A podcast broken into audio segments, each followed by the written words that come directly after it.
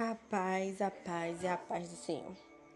Vamos meditar em 1 Crônicas, capítulo 21, do versículo 1 até o versículo 4, que diz assim: Então Satanás se levantou contra Israel e incitou Davi a levantar o censo de Israel.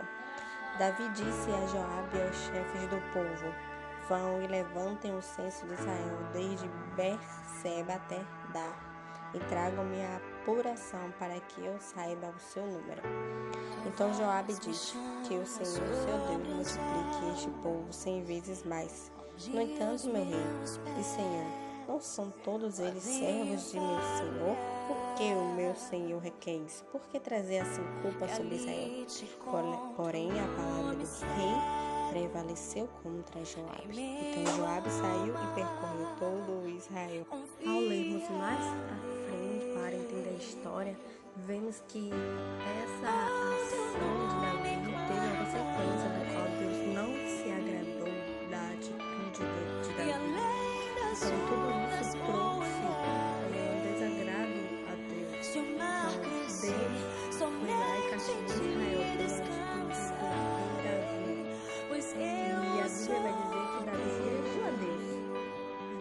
Disse ao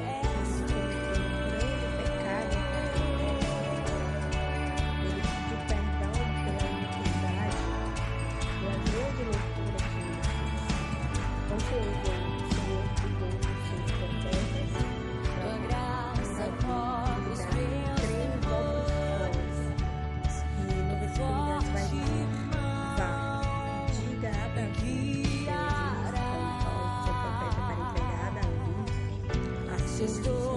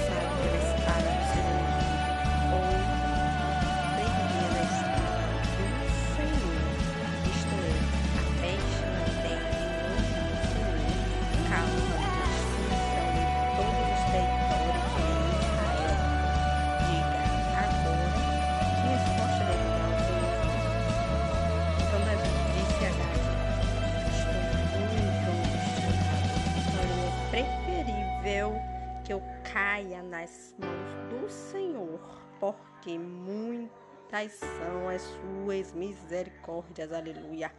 Não quero cair nas mãos dos homens. Meus irmãos, Davi nos ensina que é melhor cair nas mãos de Deus do que cair nas mãos do homem.